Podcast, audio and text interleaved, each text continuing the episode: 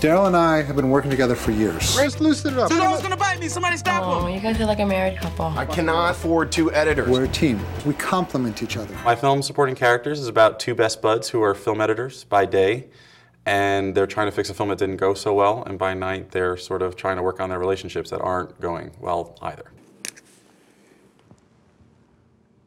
Who's it for? Four? Come on, man. Feliana. Guys have been dating for like four months. And it's going really well. It's not going really well, Daryl. Objectively speaking, it's going terribly. Okay, well, maybe the problem was that I was just going half-assed about Yeah, I, I don't think that was a problem, man. Trust you, se- me. you seem pretty committed from day one. Before I acted or made any movies, I was an editor. I edited karaoke videos and music videos and industrials.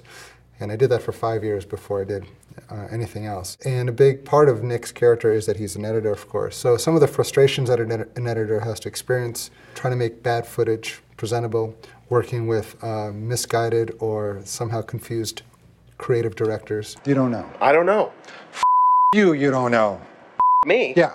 Oh, f- you, man. Like you fucking owe me. You I owe owe you- me. How, you owe, how many times have I saved you over these years? How many How times many I- times? How many fucking piece of turn movies have you given me Dude. that I've made into presentable films? How many times? Those are all sort of situations that I have some familiarity with and try to bring that to the character.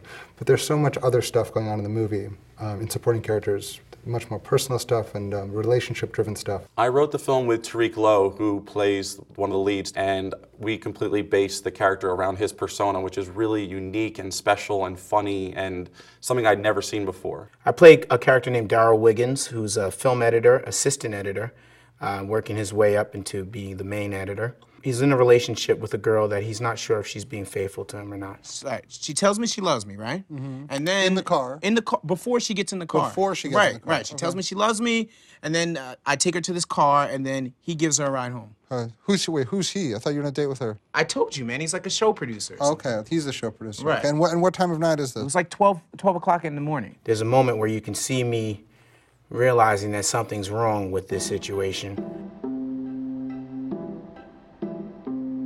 That actually happened in real life uh, to me. And I remember when it happened, I was kind of embarrassed about it because I was like, how could I be that foolish? And I was, I went to Dan because Dan's my friend, and I asked him for a little advice, like, you know, what should I do? What, what should I do about this situation? And he said, we should write that.